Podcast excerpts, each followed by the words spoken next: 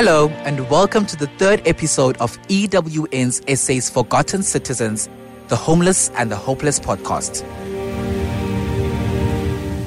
Homeless people aren't just poor people with no home, they have feelings and dreams of a better life. But these possibilities aren't always obvious to them. With this podcast, we hope to show you a different side to their lives than just people who beg for small change or scraps to eat. In our previous episode, we spoke to five homeless people from Gauteng who told us why they ended up living on the streets.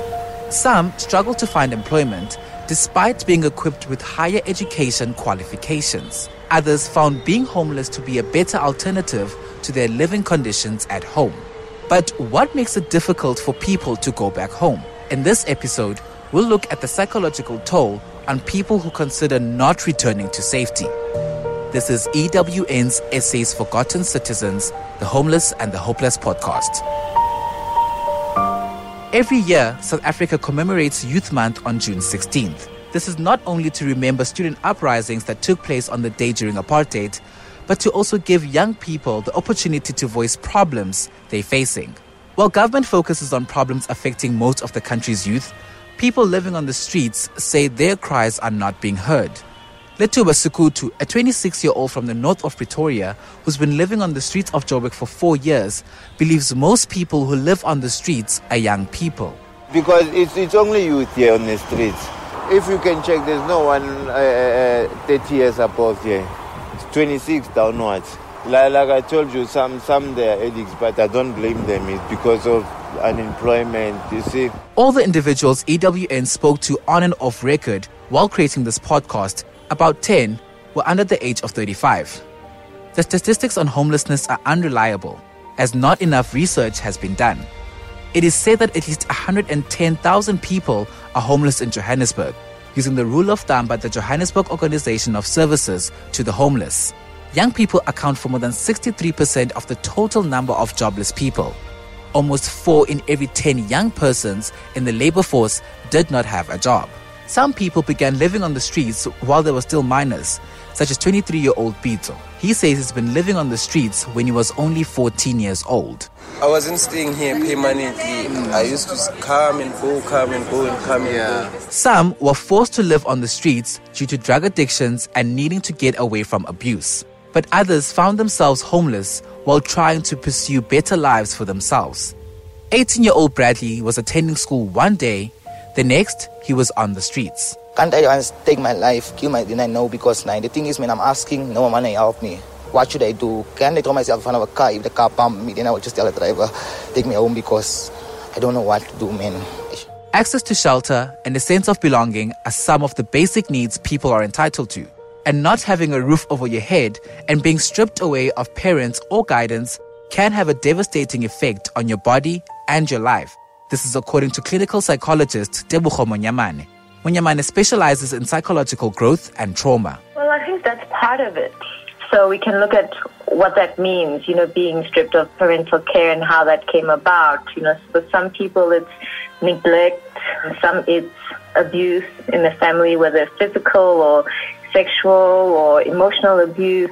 A lot of the times it's about what is the quality of those family relationships you know. So, as you say, being stripped of parental care, that either it's parents who maybe are there but are neglectful or abusive, or the home situation itself is a difficult situation to be in. But yes, I think that is definitely a part of it. Her research shows that while unemployment is a problem, it's drug addiction and mental illness that brings people to their knees.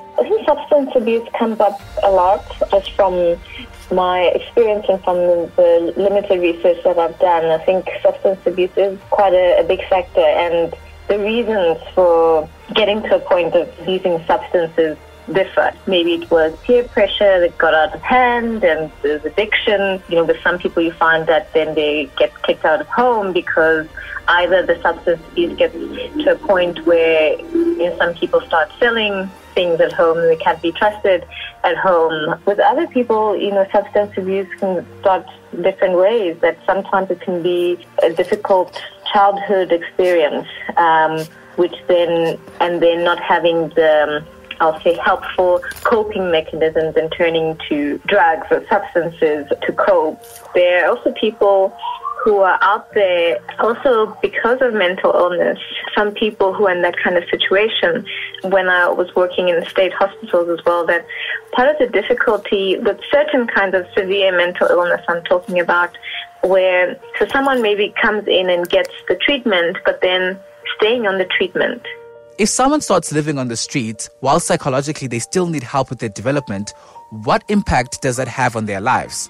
I think it can certainly affect development in a negative way. And I'm not an expert in this, but some of the neuroscience points to the fact that if you have high levels of stress, and we can perhaps assume that it's stressful being homeless, that that can actually affect your brain chemistry. You know, you're more likely to have higher levels of, of cortisol, which is a stress hormone, and that has knock-on effects on healthy brain development. Bradley says while trying to ask people for help to get home, his low self-esteem and fear of being ignored has deterred him trying to speak to people in this place called Johannesburg, it's a little bit hard because uh, some people went to bad experiences, some heard other people went to bad experiences, and some saw people going to bad experiences. So when you go to people, others are in the impression just if I take out my wallet, this guy might grab it. If I take out my phone, this guy might grab it.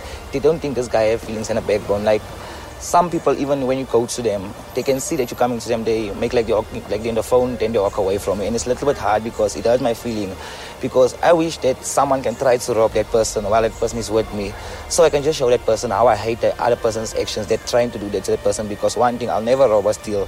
I came here clean. The reason I look like this is because I'd rather die in the street than breaking someone else down. Because I don't know how hard or how far that person went to get a thing that I take from him. For Chetty, he says trying to look for a job without any documentation is a dehumanizing experience. If you want to wash cars, you criminalize immediately. People think as long as you, you are homeless, you are a criminal. And it is not like that. It's people that are coming from other provinces looking for work here, are going through a very tough time, don't have a place to stay because they cannot find employment. South Africa doesn't have a good track record of dealing with homeless people. In 2013, the city of Johannesburg instituted Operation Clean Sweep, an effort to remove so called illegal traders off the streets. Caught in the mix were homeless people who were regularly bundled off. This operation was challenged by the Socio-Economic Rights Institute and was paused. In a landmark judgment this year, the Supreme Court of Appeal ordered the city of Joburg to compensate homeless people. They were attacked by the Johannesburg Metro Police Department. On the street island they were on, they were pepper sprayed and their belongings confiscated. The court upheld homeless people's rights to dignity, privacy, and not to be deprived of their property. It also said the conduct of the respondents' personnel was not only a violation of the applicants' property rights and their belongings, but also disrespectful and demeaning.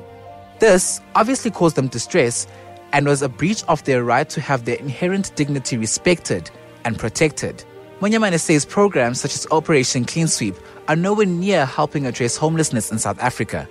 In fact, it makes some people's self worth much lower. Because it doesn't remove the cause, you know, it doesn't mean that all of a sudden there won't be homeless people. It just means that you move them from one place to another and they'll keep moving around because they don't have anywhere to go. But what are the chances of someone recovering from homelessness? If I take it back to research and people who've tried to perform long-term studies, uh, longitudinal studies on homelessness and homeless people. One of the issues is because people who are homeless a lot of the time move around, right? And it's been difficult to track, I'll say, the life course of a lot of people. Homelessness is clearly more complex than a few beggars on the streets. It's a problem that faces many and is caused by a range of problems. But once it begins, it affects growth in a way that makes it difficult for people to escape. In the next episode, we'll look at how secure homeless women feel on the street. This is EWN's SA's Forgotten Citizens, the Homeless and the Hopeless podcast.